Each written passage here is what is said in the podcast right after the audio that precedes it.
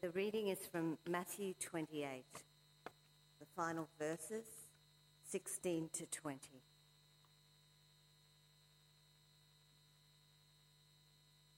Now the eleven disciples went to Galilee, to the mountain to which Jesus had directed them. And when they saw him, they worshipped him, but some doubted. And Jesus came and said to them, All authority in heaven and on earth has been given to me. Go therefore and make disciples of all nations, baptizing them in the name of the Father and of the Son and of the Holy Spirit, teaching them to observe all that I have commanded you. And behold, I am with you always to the end of the age. This is the word of the Lord.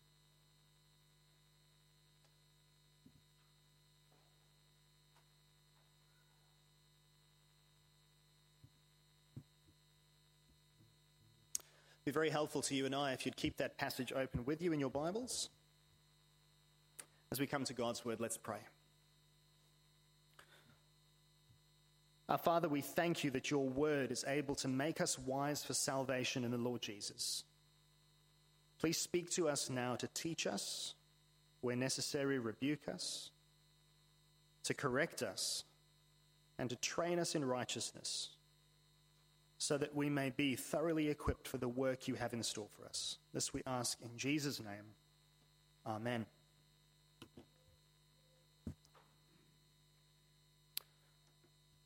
The 2021 census, God's obituary, also many have claimed.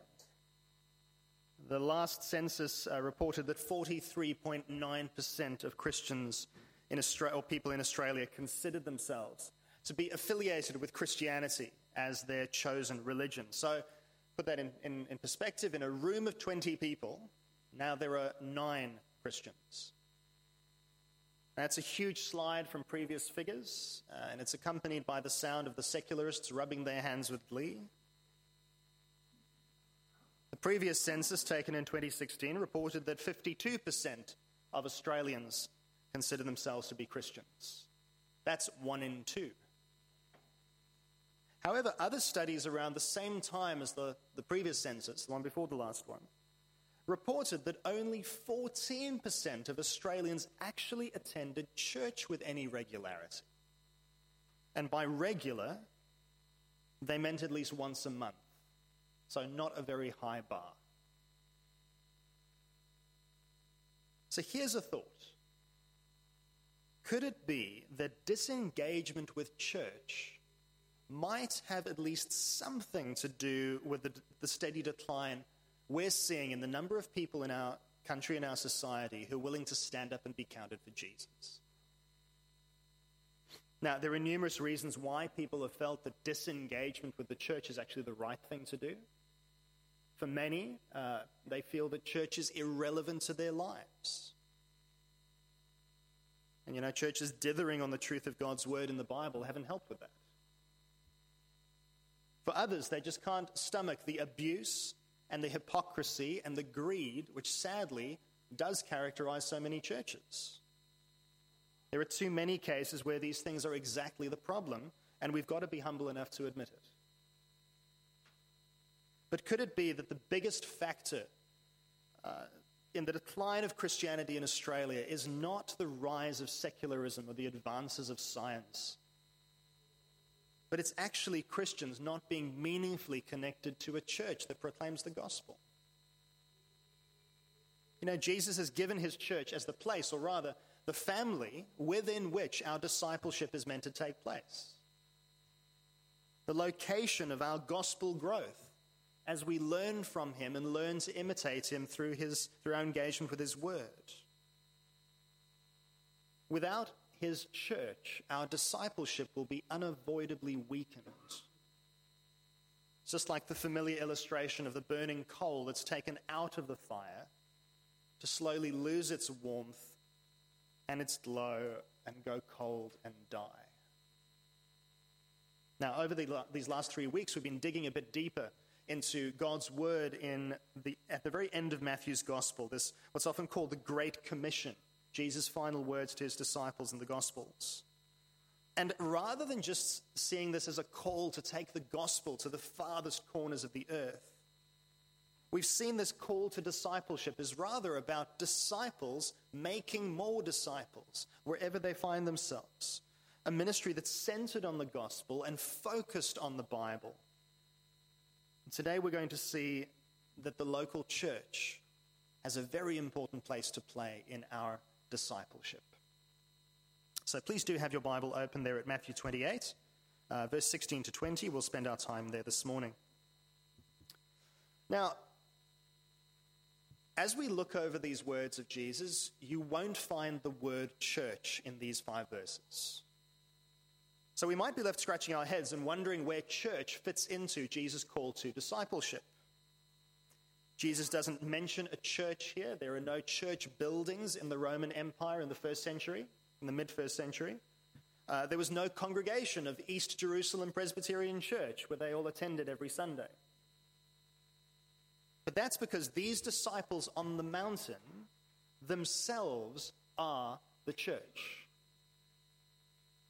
See, when Jesus commissioned his 12 apostles back in Matthew chapter 10, they were a mirror image of the 12 sons of Jacob, who became the fathers of God's Old Testament people, Israel. And so, even though Judas fell away, these apostles were meant to be the fathers of God's new people, made up of all nations.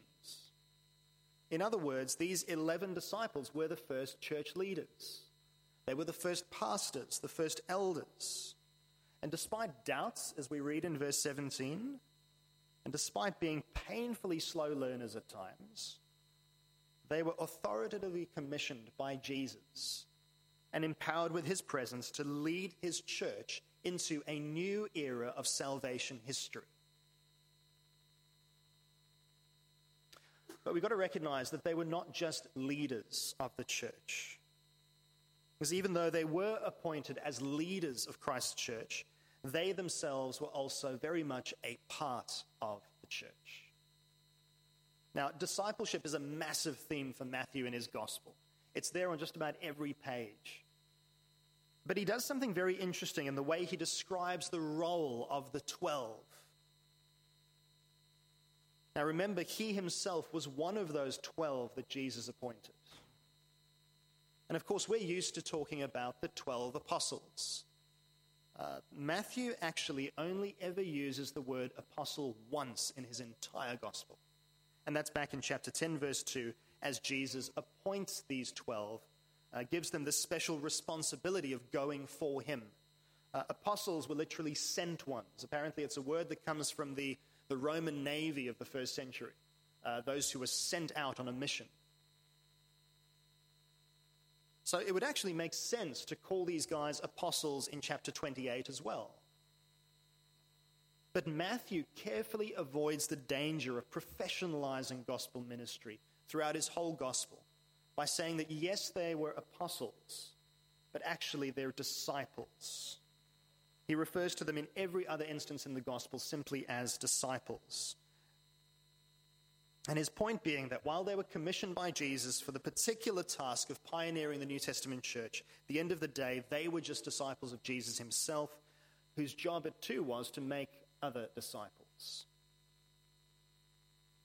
And so Jesus continues to call and provide leaders for his church, but we must always remember that all of us, pastors, elders, deacons, Sunday school uh, teachers, those serving in the kitchen, those serving with the music, the tech team, even those who just faithfully attend church each Sunday, the end of the day, we're all just disciples together of the Lord Jesus, called to make more disciples as part of our discipleship. And that, friends, is what really constitutes the church. Now, back to Matthew 28 for a moment. It's clear that Jesus intends for our discipleship to take place in the context of the church, his church, among other disciples and together with other disciples who were leaders. That mountain in Galilee was ground zero for the New Testament church, in fact, ground zero for what we're doing this morning. So, what can we expect from discipleship in the context of the church? Well, Jesus expects three things He expects disciple making, He expects baptism, and He expects teaching. And this, writes one Bible scholar, this represents Christ's standing orders for His church. Of course, I realize that each of these could be a sermon on its own. Uh, Jesus expects that his church will make disciples by reaching out with the gospel to seek and save the lost, and that this is not just the task of church leaders or professional evangelists, but it's the task of every disciple who's part of his church. And following from that, Jesus also expects his church will be the place where his word is taught and learned. Again, not just by those appointed to preach and teach, but by ordinary disciples, as we let the word of Christ dwell in us richly teaching and admonishing one another in all wisdom. That's from Colossians chapter 3, verse 16. And of course, we covered the place of discipleship, of, of, sorry, of the Bible in our discipleship last week. But I've deliberately saved that call to baptize until now because of the way in which Jesus intends baptism to be essential to the disciple making ministry of his church. I'm going to make this kind of the focus of what we talk about this morning. So, what does it mean that the church has a responsibility to baptize? Now, often I think we think of baptism as something we do. It's something we do to make a public stand of our faith in Jesus. And of course, that is part of it. But less often do we think of baptism as something that's done to us. Because here, Jesus command is not that disciples are encouraged to be baptized, but that his disciples, the early church, would go about baptizing others. Now, the Bible does cover baptism far more broadly than what we have here in Matthew 28, but that's a sermon for another time. My intention is that what I say this morning will be true regardless of how much water is used. Uh, and also, while I'm going to emphasize the baptism of believers, this has important implications for the baptism of believers' children as well. So, what does it mean then when Jesus tells these disciples to go on baptizing the disciples they're going to make? Please look with me carefully at verse 19.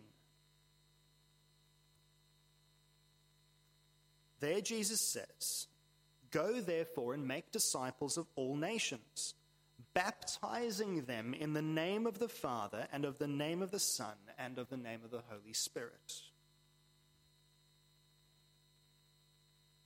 Now, we've already discussed Jesus' command that baptizing should be done to new disciples, the disciples they go and make. But what comes in the next verse? Well, it's baptism in the name of. What that means is that baptism is a sign of identity. Now, there's so much talk of identity in today's world, isn't there? There's sexual identity and gender identity and racial identity and ideological identity and something called identity politics, which I barely understand. I don't think there's been a time in history when people have been so desperate and so obsessed with feeling like they belong somewhere, of feeling accepted, of being able to to hermetically seal their identity around something. But this is actually what Jesus means baptism to be. In the name of is a statement of identity and a statement of belonging. But belonging where? Belonging to whom? Well, Jesus says, in the name of the Father and of the Son and of the Holy Spirit. And just to say that Jesus, uh, he isn't mixing up his plurals and singulars here. Uh, he's making a theological point, not a grammatical one, by saying that there's one name for three persons. And that's because the God of the Bible is one God in three persons Father, Son, and Holy Spirit. And so our baptism indicates our belonging to God in all his fullness. I'm going to let the 16th century French reformer John Calvin explain this. He says, Thus we perceive that God cannot be truly known unless our faith distinctly conceives of three persons in one essence. and that the fruit and efficacy of baptism proceed from God the Father, adopting us through his Son, and after having cleansed us from the pollutions of the flesh through the Spirit, creating us anew to righteousness. So, bringing this all together, it's the job of the church to recognize when someone belongs to God and to affirm that through baptism. Baptism says that a person, whoever they are, wherever they've come from, whatever they've done, now belongs to the living God because of God's promise to them fulfilled in Christ and sealed with His Spirit. And it's the church's job to recognize that, to affirm it, and to broadcast it. But baptism doesn't just affirm belonging to God, it also affirms belonging among God's people, belonging with those who also belong to God.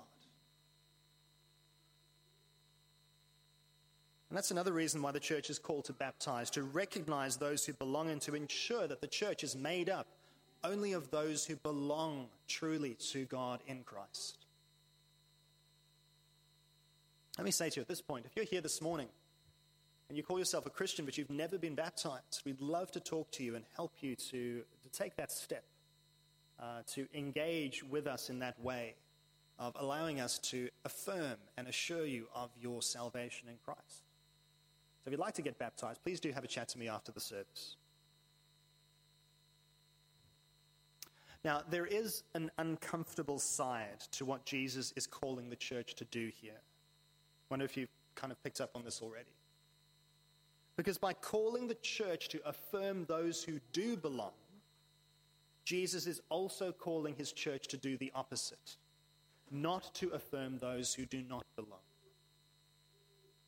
In other words, the church must always be very careful not to fool people into thinking they belong among God's people when they have yet to bow the knee to Jesus and receive his mercy.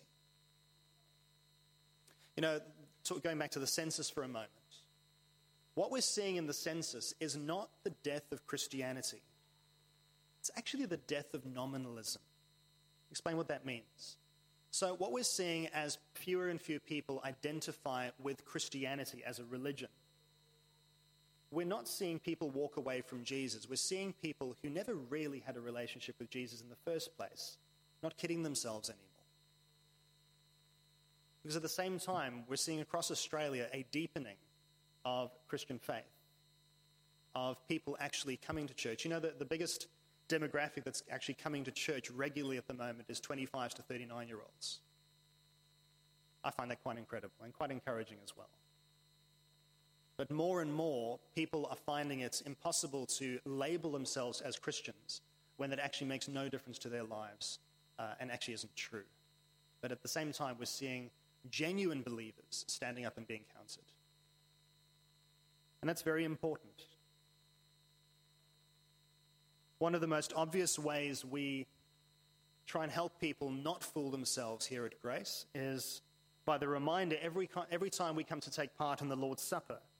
Uh, as we celebrate the gospel in our lives, we always remind us ourselves that this is something only for those who've put their faith in the Lord Jesus Christ as their Savior and Lord and who've been baptized in His name and are not living in unrepentant sin. And we say, when we celebrate the Lord's Supper, if that's not you, the supper's not for you either.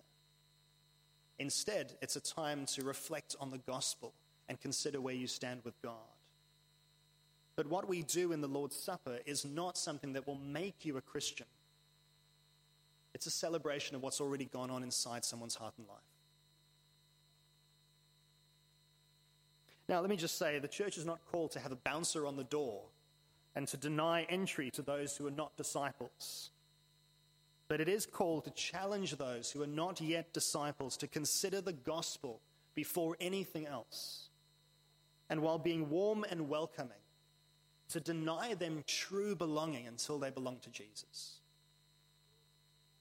What will God say to the church that basically fools someone into believing that they belong when they don't? That they can attend for years, be known by name, be serving in ministries, giving large sums, only to be told by Jesus on the final day, I never knew you, depart from me. At that point, the church has cruelly exploited a person at the expense of their soul, and that cannot please the Lord who has called us to make disciples and baptize them. Let me just say at this point that if you are here this morning, you've been sitting in churches for years thinking you're a Christian, but have yet to bow the knee to Jesus and actually call him your Savior and your Lord, you'd like to make that step this morning, please have a chat to me or to a trusted Christian friend after the service, because that's actually what comes before anything else. So, yes, that's, that's an uncomfortable truth drawn from what Jesus is saying here. On the other side, though, on the other hand, there is a comforting truth, a command that is far more comforting. And that's the way in which the church is also called to affirm someone's discipleship and affirm their belonging to Christ. Because while baptism is a once off event, the spirit of baptism continues. So when a Christian sins and responds in humble repentance, the church needs to be the safe place that they can come to and be reminded that they still belong to God and His grace is enough. When a Christian is haunted by their past, by that abusive relationship, by that abortion, by that lifestyle, by that crime, by that addiction. The church needs to be the safe place that they can come to and be reminded that they did not receive the spirit of slavery to fall back into fear, but have received the spirit of adoption as sons, by whom we cry, Abba, Father. They need to be reminded that they still belong to God as his dearly loved child. When a Christian doubts, the church needs to be the safe place they can come to with those doubts and be reminded that even some of the disciples doubted, but Jesus still called them to be his disciple making disciples. We got that from verse 17 of today's passage. And of course, when a Christian is hated by the world for Jesus' sake, the church needs to be the safe place they can come to and be reminded that they hated Jesus too, and that Jesus still loves them that even if they belong nowhere else, they still belong to God's family in Christ. The church has a very important role to play in affirming where someone belongs.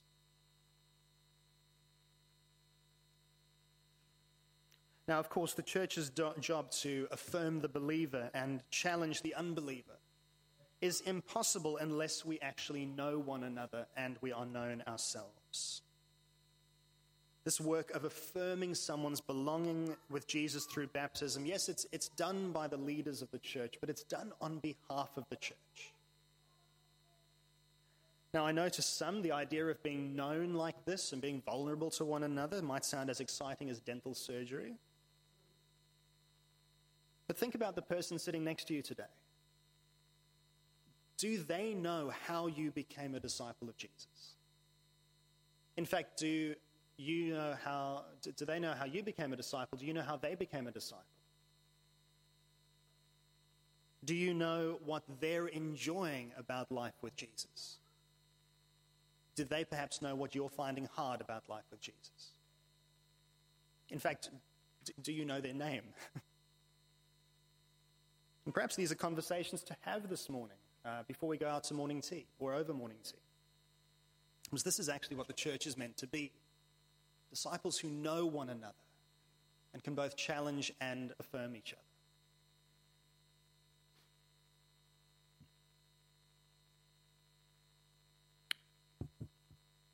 I think this raises, in some way, the issue of technology in our engagement with Christ's church. I'll explain how I got there. Um, one of the things that it's been pointed out that technology does really well, especially this, the, the era of social media and social interaction that we have online, uh, it's often been pointed out that this allows for what's called low social friction. It means that it's much easier to relate to someone on a superficial level. So think of um, previously where you would have to go and meet someone uh, if you wanted to, you know, if you're looking for a, someone to marry, you'd have to go and meet someone, maybe go out, with, you know, a friend would have to know them, uh, get introduced to someone. Uh, now it's as easy as swiping left or right on a, on a phone low social friction. And of course, this has come into the way in which we engage with each other as well. Now, let me just say, I think social media is a, not a great place for Christians to interact with one another uh, for all sorts of reasons. But when we start thinking about something like our live stream this morning that the guys are very faithfully running this morning, on one level, it's a huge blessing. And it allowed us to continue and even grow gospel ministry over 22 weeks of COVID lockdowns. But now that we can meet together again without restrictions, we've got to remember and recognize that the place to grow as disciples is not anonymously from the other side of a screen, but by being present with other believers where they know you and you know them. Now, let me say to those who are watching on the live stream, we're very glad to have you with us this morning. We've got no plans to stop our live stream anytime soon. But if you can get here with us next Sunday, please do that. We'd love to have you in the room with us, to know you and for you to know us.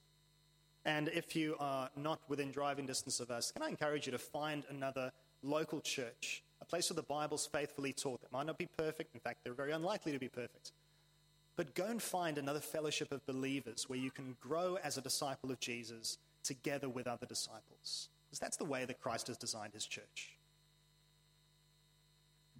Now, I think there's another application here also for the easy access we have through technology to very large, very successful, and also often very faithful ministries overseas. While their sermons and podcasts might be very helpful and might be very biblical and have very faithful things to say. I think whenever we listen to one of those sermons or one of those podcasts, we've always got to keep in mind that we are not a member of their church, that we are not living in the communities they are speaking into. Often we're not even in the same country. And they don't know you and what difficulties and joys you're experiencing in your walk with Jesus. By contrast, and while we can always do better, your church family here does. And please know that uh, conversations that I have with you and I have with ministry leaders during the week, they often inform the way I put things across on a Sunday as I teach God's Word. Because, you know, here as we meet and as we gather and as we read God's Word together, God has a word for us here today as believers in Buderim on the Sunshine Coast here at Grace Christian Church. Now, I recognize that our local church here and other local little churches we might be part of, they might not be as slick and as polished as the stuff we can listen to and access online. Might not be enough references to the Greek and the Hebrew. Uh, there might not be as many quotes from dead guys as we'd like. But God designed things so that the best place to hear His word taught, place where we are comforted and taught and challenged and, yes, even rebuked, is the place where we are personally known and where we know the people, we can see the lives of the people who teach and preach to us. As one writer put it, a podcast is not a pastor. Now, these last three weeks, we've looked at Jesus' call to discipleship. We've seen that it's centered on the gospel.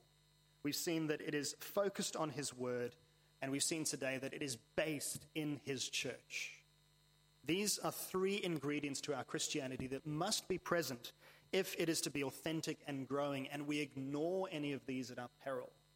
It's very dangerous to ignore any of these. To just stand on the gospel and ignore the rest of God's word. In fact, I don't understand how you could do that, but there you go. To have our Bibles and our relationship with God, but ignore His church and the, the church's place in our lives. It's dangerous. It's not the way Christ has designed our discipleship to be. God has given us the gospel for our new birth into His family, and He's given us His word and His church.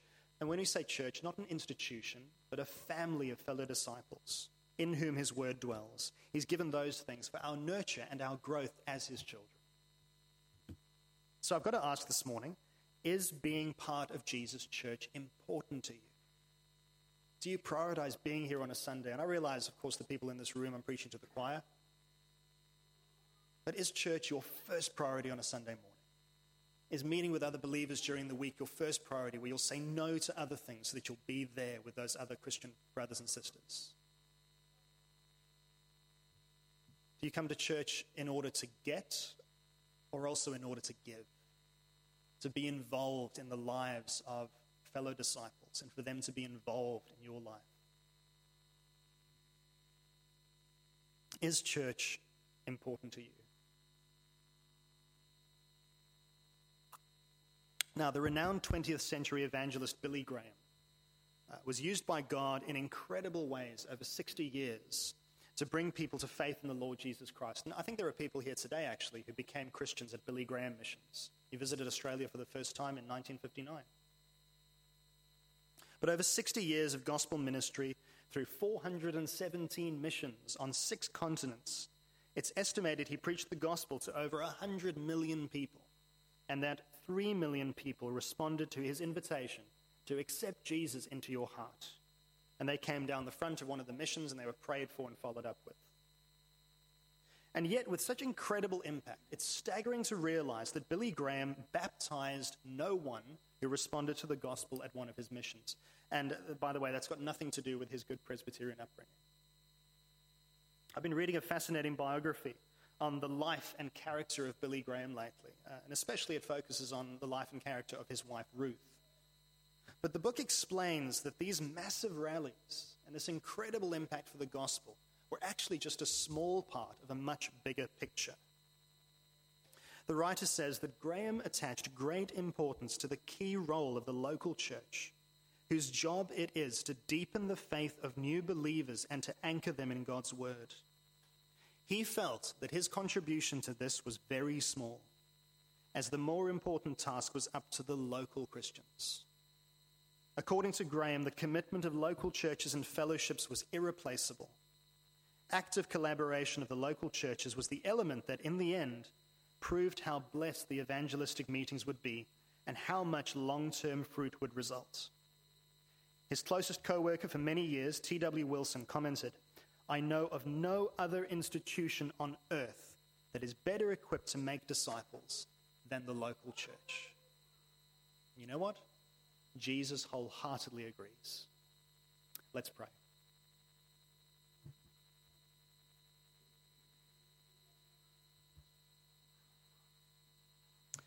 Our God and Father, we thank you so much for your church.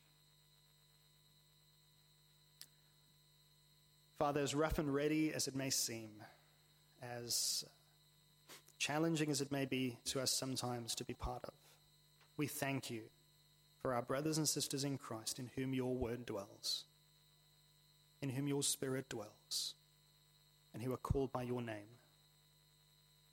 Father, please help us to love your church, to value your church, and to see the important place your church has in our walk with you. And Father God, please help us as well to trust you enough to be part of your church, to be making disciples ourselves, to be walking with one another as we walk with you. And Father, we pray that you would deepen a genuine faith in Jesus here in our church, across our land, and across our world. Father, please protect your church, both here and elsewhere, from hypocrisy, from greed, and from abuse, and from watering down the truth of your word. Father, please keep us faithful. Please keep us gracious. Please keep us gospel minded, that in everything we might want to see the, the name of the Lord Jesus exalted in the world and in each other's lives. We pray this in Jesus' name and for his glory's sake. Amen.